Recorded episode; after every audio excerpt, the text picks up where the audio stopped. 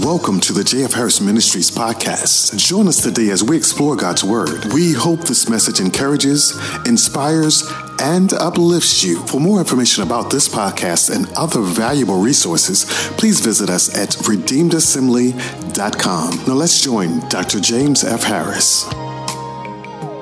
God is bringing some trouble in their lives. I think everybody in here have been touched with some kind of trouble reason why God got to touch us with trouble is because when we don't have no trouble, we forget about God. Uh, ain't that something, though? when you get up and you've got all of the stuff ahead of you, you'll get up and, uh, oh Lord, I forgot to pray. Not that, uh, you know, you don't love God, but sometimes you forget to pray. But ain't that something when you go to bed with trouble, the first thing you do when you get up in the morning is pray. Amen. The pastor don't have to call a fast when you got trouble. You fast on your own, and you don't care if nobody see you. I just need a word from the Lord. There's something about problems that will cause one to move earnestly in their pursuit of God. The Bible is filled with examples of problems amen, that uh, bring people to prayer that led them to the power of God. In our text, Israel is put in such a position. Israel is now faced with, amen, a group of people numbering in the tens of thousands. And Israel only have a few people in comparison. But now the reason why Israel have such a few is because Israel have forsaken God. And God will reduce you when you don't seek his face. So if there's a reduction, it's only because, amen, God have allowed certain things to happen to bring about certain uh, things in our lives that will bring us back to him. So Israel now is at a place and Sennacherib had sent a group there to completely annihilate them. They had cut off their water supplies, and Israel had forgotten about God, and she was going about her pleasure. And every now and then, God will cut off your pleasure so that you'll start seeking God because you need some power in your life. So, what will happen then? Problems will bring prayer, and prayer will bring the power. You can't have power without prayer. Somebody need to be praying in this place right now.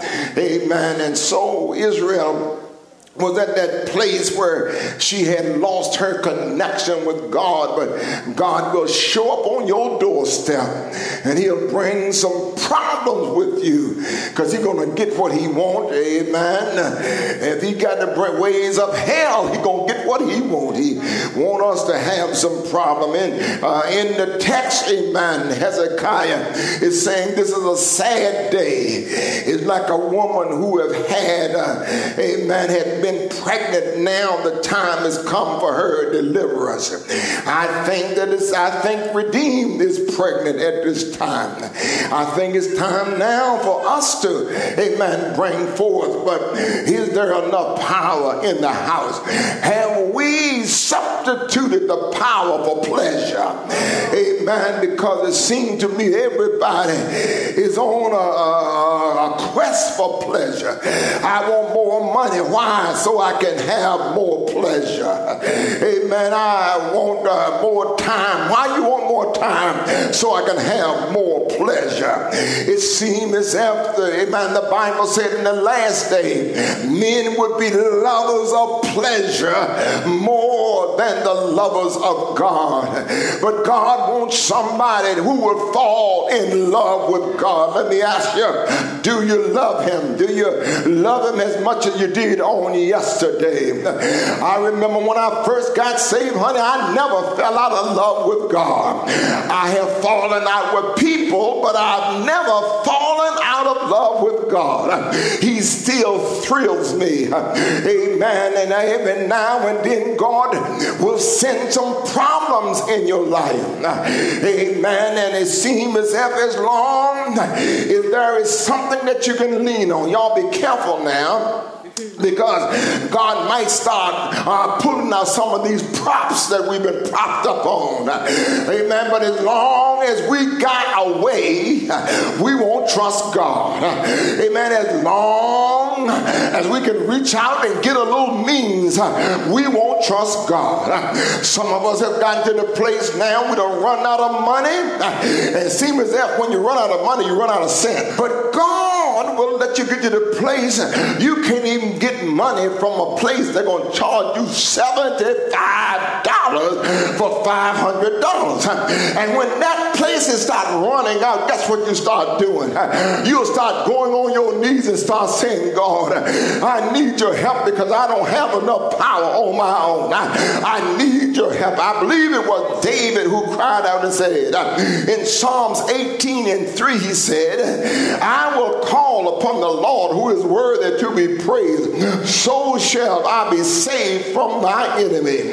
God will let hell rise up around you, so you'll call on the name of the Lord. And in the book of Second Samuel, chapter 22, this is what it said. He said, In my distress. You see, people ain't calling on God as long as everything is going good, but in distress, and every now and then, God will stress you out because He don't want you operating without the power. We, we are trying to do it without the power. We got to have power. Would y'all redeemed need power?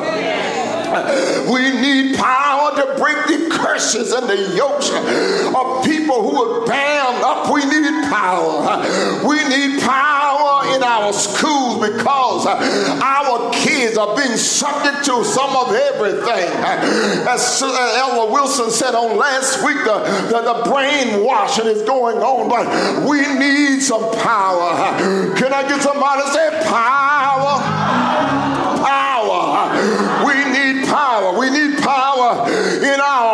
Because devil is trying to break up marriages uh, and bringing up a whole bunch of stuff. We need power. We need power. And therefore, God will send a little trouble to the church every now and then because it seems as if we operate better under stress than we do under pleasure.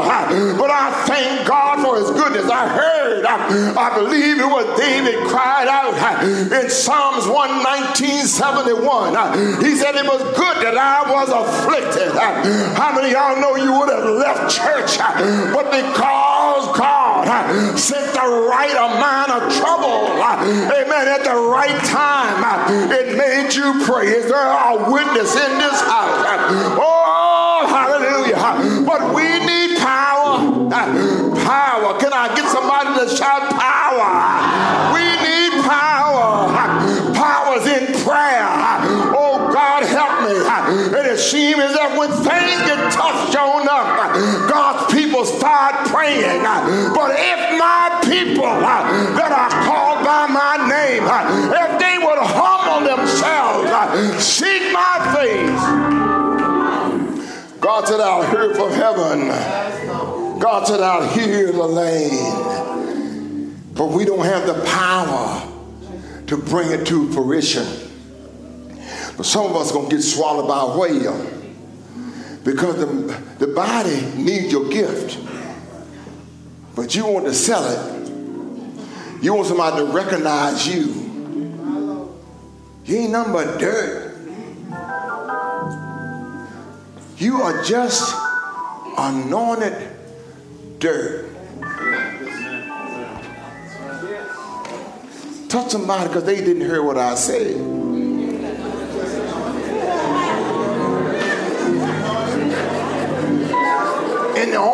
That gives you value is the anointing.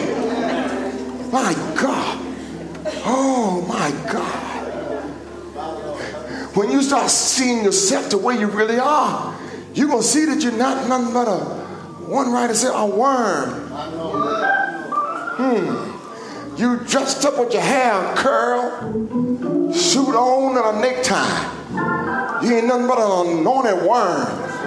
That's all you are. But hallelujah, God just put a little of his glory on you. But he put some glory on you so that he can get some glory out of your life. He don't ask you for nothing he didn't put in you. He put glory in you. Can I get somebody to say, he put glory in me? Or is there anybody here say, he put glory in me? And he can get glory back out of me. Is there a witness in this house? Oh Anybody, anybody feel the need of power? Lord, I need power to break out of the chains that I have. Some of us been in church and we have picked up a habit and the habit have us. We try to get rid of it. H-A-B-I-T. You get rid of the H you still got what? A bit. All the way down to the last two syllables of it, and you still got it. And you've been trying to break it. But we need power to break that yoke so that I can become what God has called me to be. We need power And God sent trouble so that it will cause us to pray. And when you pray, the power